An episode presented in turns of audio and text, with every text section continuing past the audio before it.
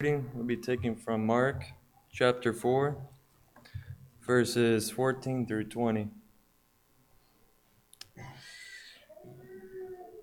The sower sows the word, and these are the ones by the wayside where the word is sown. When they hear, uh, Satan comes immediately and takes away the word that was sown in their hearts. There likewise are the ones sown by the stony ground, who, when they hear the word, immediately receive it with gladness. And they have no root in themselves, and so endure only for a time. Afterward, when tribulation or persecution arises, for the word's sake, immediately they stumble. Now these are the ones sown among thorns. They are the ones who hear the word, and the cares of the word, world, the deceitfulness of riches, and the desires for other things entering in choke the word, and it becomes unfruitful. These are the ones sown by the good ground, those who hear the word, accept it, and bear fruit. Uh, some 30 fold, some 60, and some 100.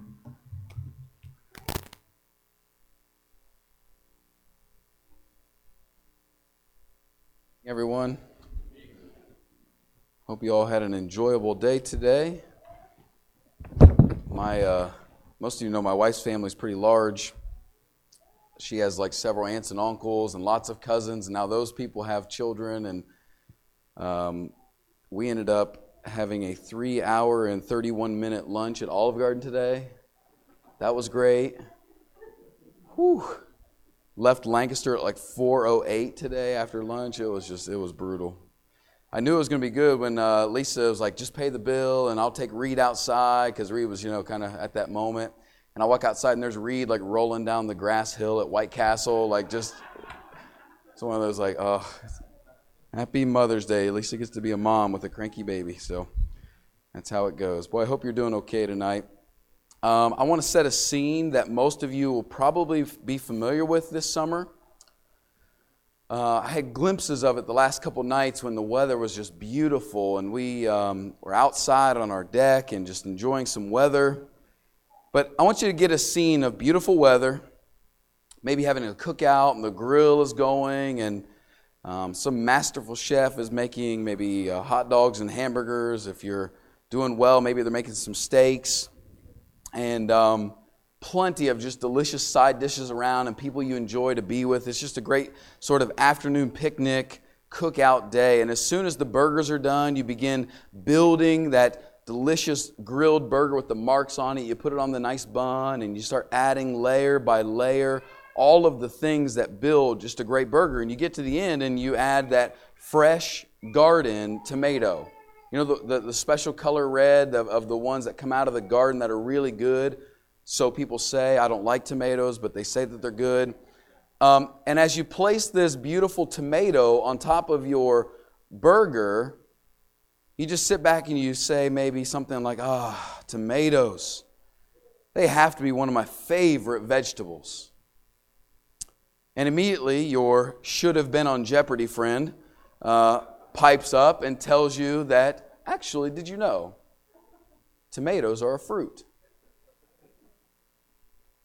And from that point forward, then you can have an interesting conversation. And let me tell you, for those of you that like to ascribe to the fact that tomatoes are a vegetable, not a fruit, you're going to learn tonight that the Supreme Court of the United States agrees with you. You ready?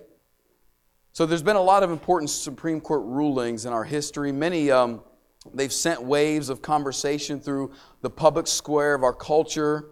They've altered collective beliefs of our nation. And most of these decisions carried, you know, moral implications like civil rights or women's suffrage movement, abortion, marriage laws, things like that. But, um, you know, these come and go all the time.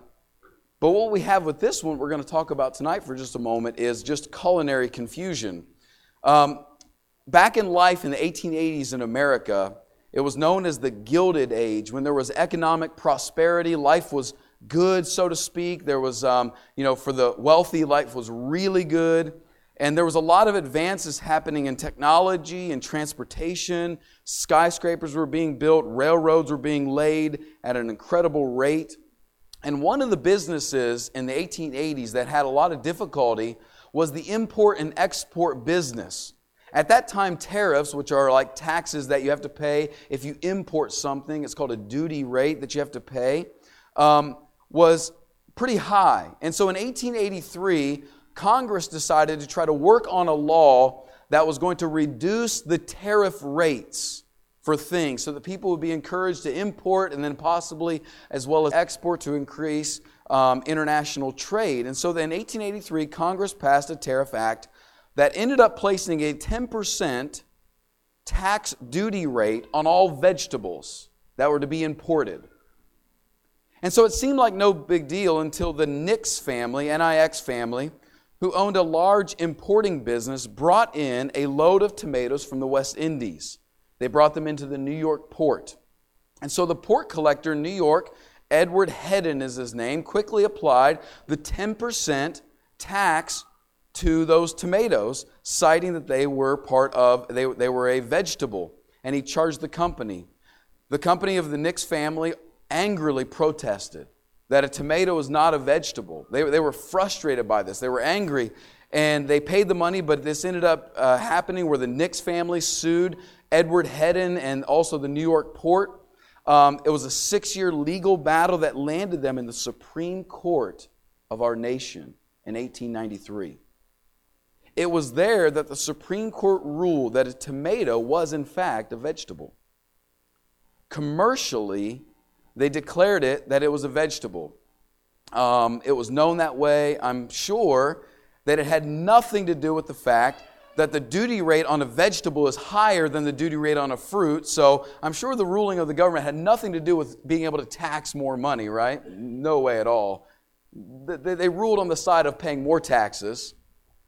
But culinarily speaking, we've also seen it this way as well. Typically, the divide between fruit and vegetable in the culinary world is savory versus sweet. And so we look at things like cucumber or green peppers or tomatoes and we call them vegetables, when really they're actually a fruit.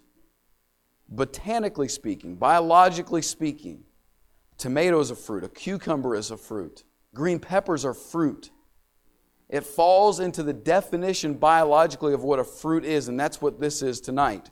A fruit is a seed bearing structure that develops from the ovary of a flowering plant, and it then is the means by which these plants will then disseminate their seed into the world.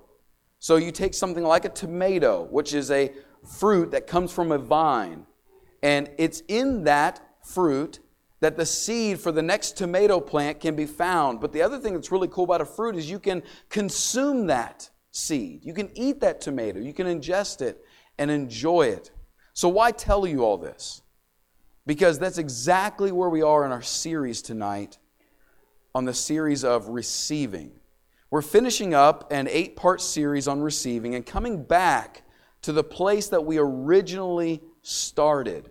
We started with the sermon, uh, with the parable of the sower and the seed eight weeks ago when we talked about being ready to receive, being people that are cultivated and ready to be receptive from God. And we have said every week that the posture of a Christian, the way that a Christian stands before God, must be with an open mind, an open heart, and yes, even open hands. That all that we have is from God.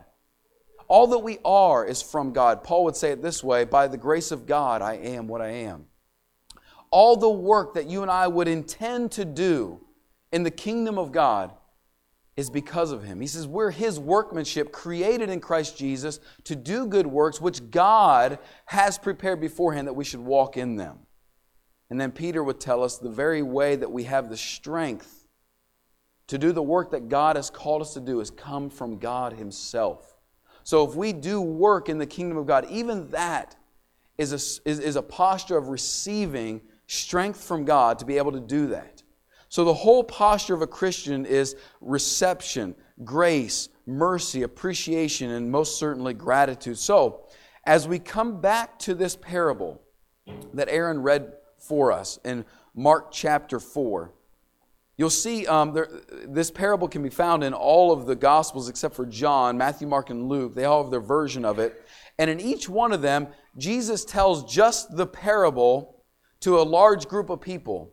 And then after he finishes telling that parable, uh, some of his disciples, his close ones, come to Jesus and they've got some questions about it. They don't understand it. They want to learn more about it. And so then Jesus begins to explain that parable um, but inside of that, he says, listen, to you it's been given the opportunity to understand the mystery of the kingdom of God.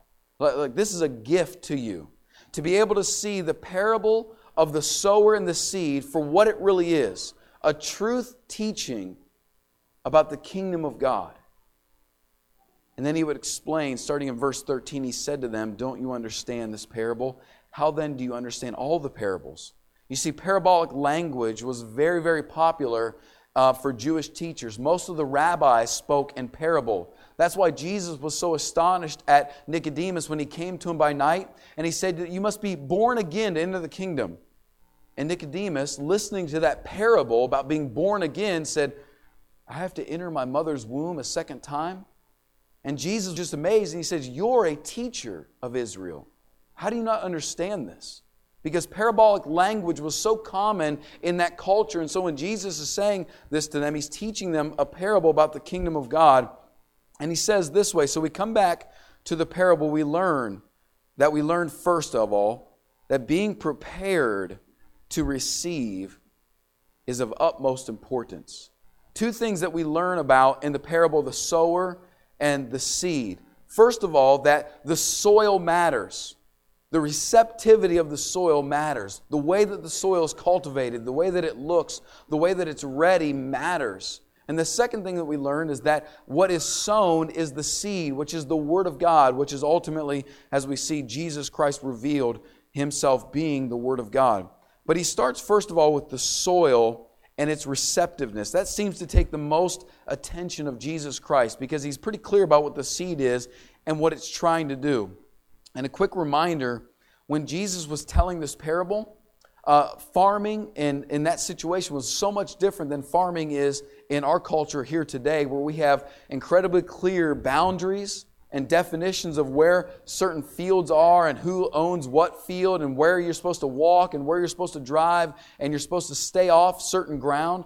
We're, we're pretty clear on that in our culture. We have well defined travel ways and we have well defined um, acreage on knowing where to farm. In fact, we're so well defined that we'll even rotate certain products or produce in different parts of fields so that it, the different nutrients can be used in the ground and then it can have rest. Well, it wasn't that way when Jesus was teaching. Um, there were main highways that were traveling from city to city, and there was a lot of land and homes that would be spread out in that land there. And when you would go from one highway to the next, they called that the, the, the shortcut or the path. And that would just be walking through probably the flattest spot. And so, as a sower would go out, he would start casting seed, and he might hit a place of some rocks. He might hit the road that people walk on. He might hit an area that was not yet cultivated, but he also might hit some area that he scratched up that is really cultivated and ready to receive. And so when Jesus tells this story about a soil, and he says the sower goes out and sows, and some of that seed falls along the wayside.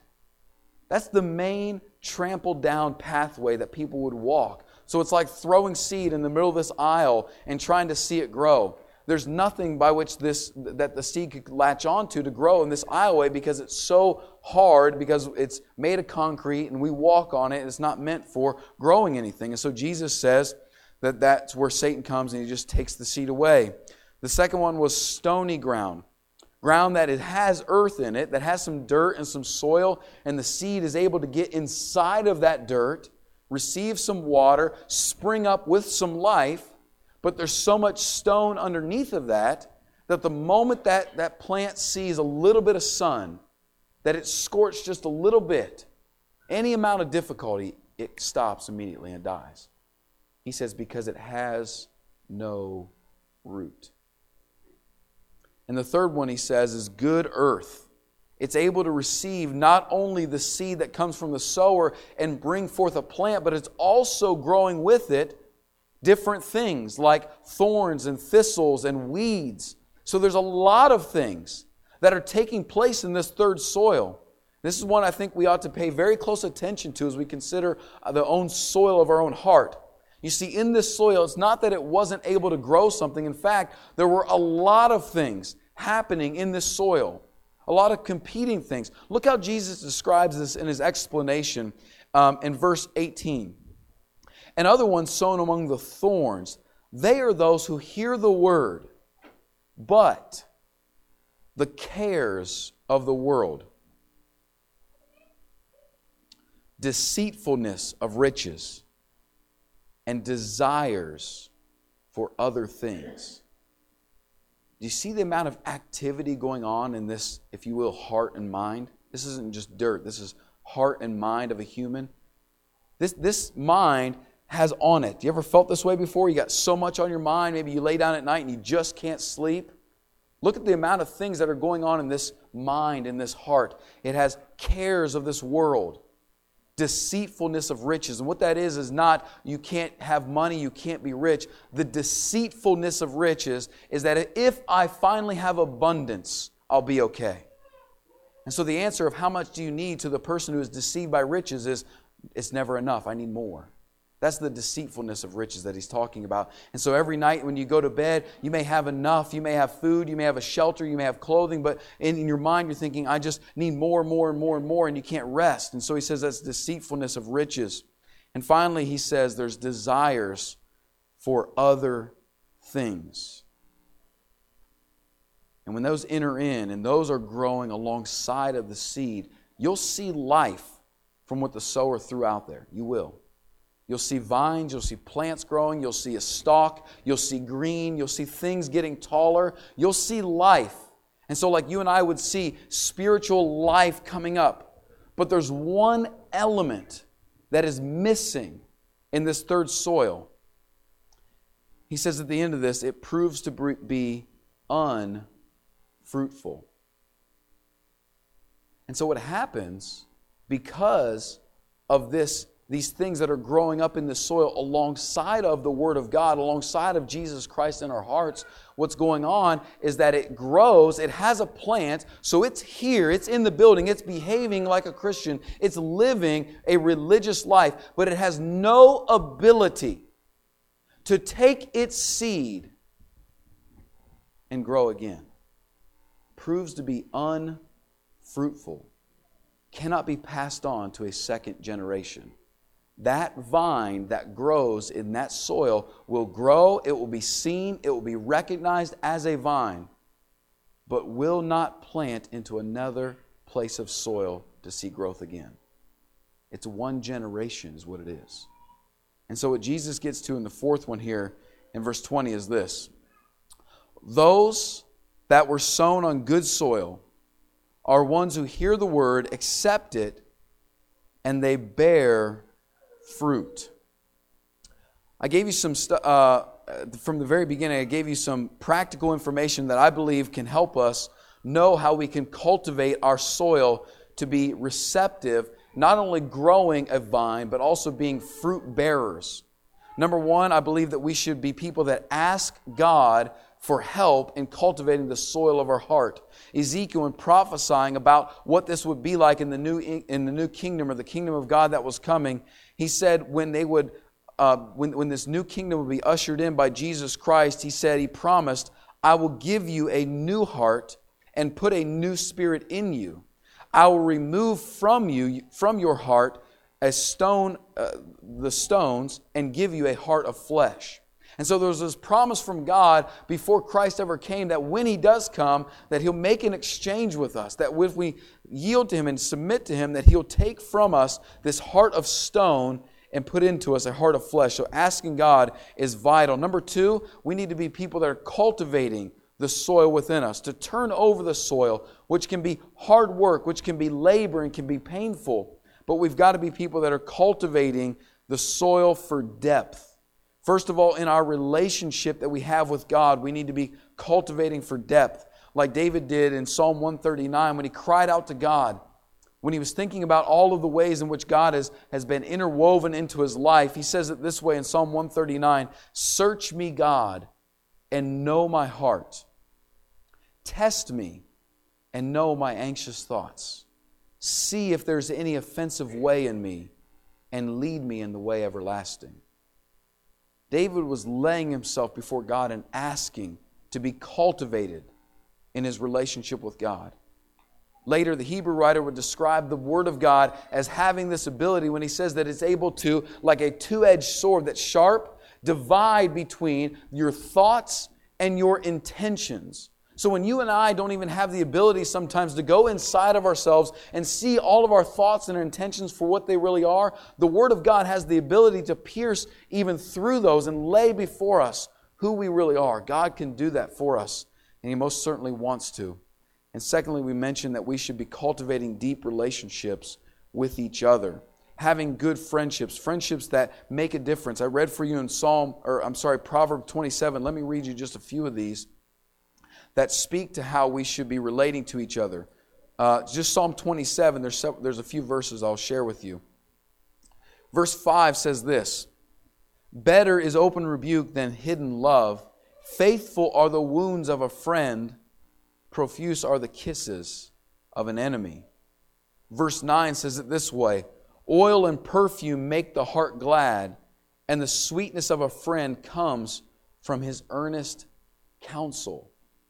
That's the sweetness of a friend when they have real, good, honest counsel for us, that they're willing to share with us the reality and truth with us. Verse 17 says this iron sharpens iron, and one man sharpens another. We cannot underestimate the value of cultivating real, authentic, deep relationships with each other to help prepare our soils. And lastly, uh, I encourage you to weed out lifeless branches and weeds of the heart and heart hardening traffic. Things that just pound on your heart that make it hard for the soil or for the seed to penetrate into your soil. James would say it this way in chapter 1 Therefore, get rid of all moral filth and the evil that is so prevalent and humbly accept the word of God planted in you, which can save you. Do not merely listen to the word and so deceive yourself. Do what it says. One of the greatest deceptions that Satan has offered us in this country of Christianity is the thought that this is just an intellectual religion that you and I can align our ideals and agree on certain doctrines and say, yeah, you believe this is wrong and I believe this is wrong, and just align what we think about Christianity. And he says here, don't listen just to the word. That's deceiving yourself, but actually go and do what it says. And so weed out the things that bring moral filth or evil that, that can plant into our hearts and choke out the Word of God in us. And so after doing so, we are then ready from God to be receptive. And that's really what we've been trying to work our way through over the last six weeks is being people that receive from God the things that we're supposed to receive. Things like forgiveness, reconciliation, the Holy Spirit, love, grace, and discipline. And when you see in the fourth soil, when those types of seeds are sown from God to us, and we are a soil, like you see in the fourth, fourth soil, this good soil that is cultivated, that is taking diligent effort to be ready to receive those things like that I've mentioned. That good soil produces fruit. And fruit is where I want your mind to land with me tonight. Fruit. The Word of God produces fruit in us. You see, every time the Bible speaks, of the work of God in our lives, it is always spoken of as fruit. And at the same time, whenever the Bible speaks of our own um, living according to our own means or living according to the flesh, it always uses the word work. It never says the word work of the Spirit, and it really never says the fruit of the flesh. It says the works of the flesh, meaning that's what we produce, works of the flesh. But he says it's fruit of the Spirit. Now, why would God use the word fruit to describe what the Holy Spirit is trying to do in our lives as He sanctifies us and as we become receptive to what He is doing in us? Why would He use fruit? Because fruit is a seed bearing structure that can easily be consumed and enjoyed, and all the while be the thing that plants more seeds to perpetuate its growth. I think what we're seeing in the fourth soil is Jesus' real plan for evangelism. Starting with soil that is cultivated, receiving seed, letting rain and sun that comes from the earth, that comes from life, grow forth plants, and in patience, seeing fruit come from our lives, which is able then to be received by other people.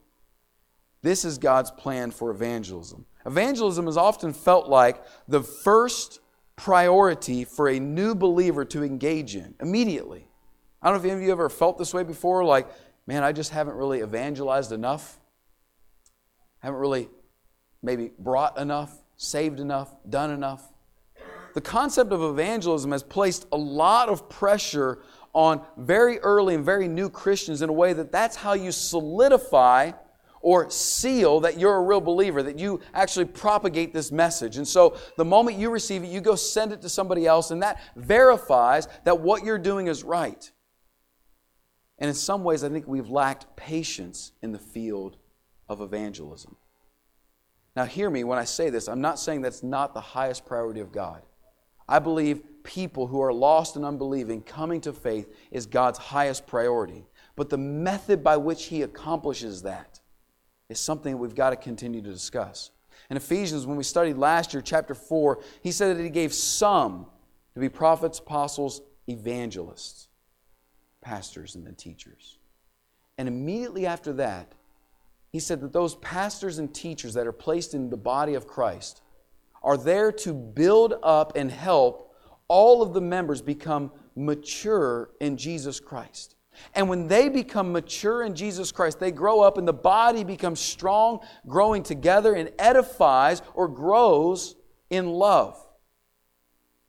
And in doing so, becomes ready to be people to bring forth the fruit of evangelism. Go with me to Colossians chapter 4. Let's see if Paul can bring some clarification in Colossians 4.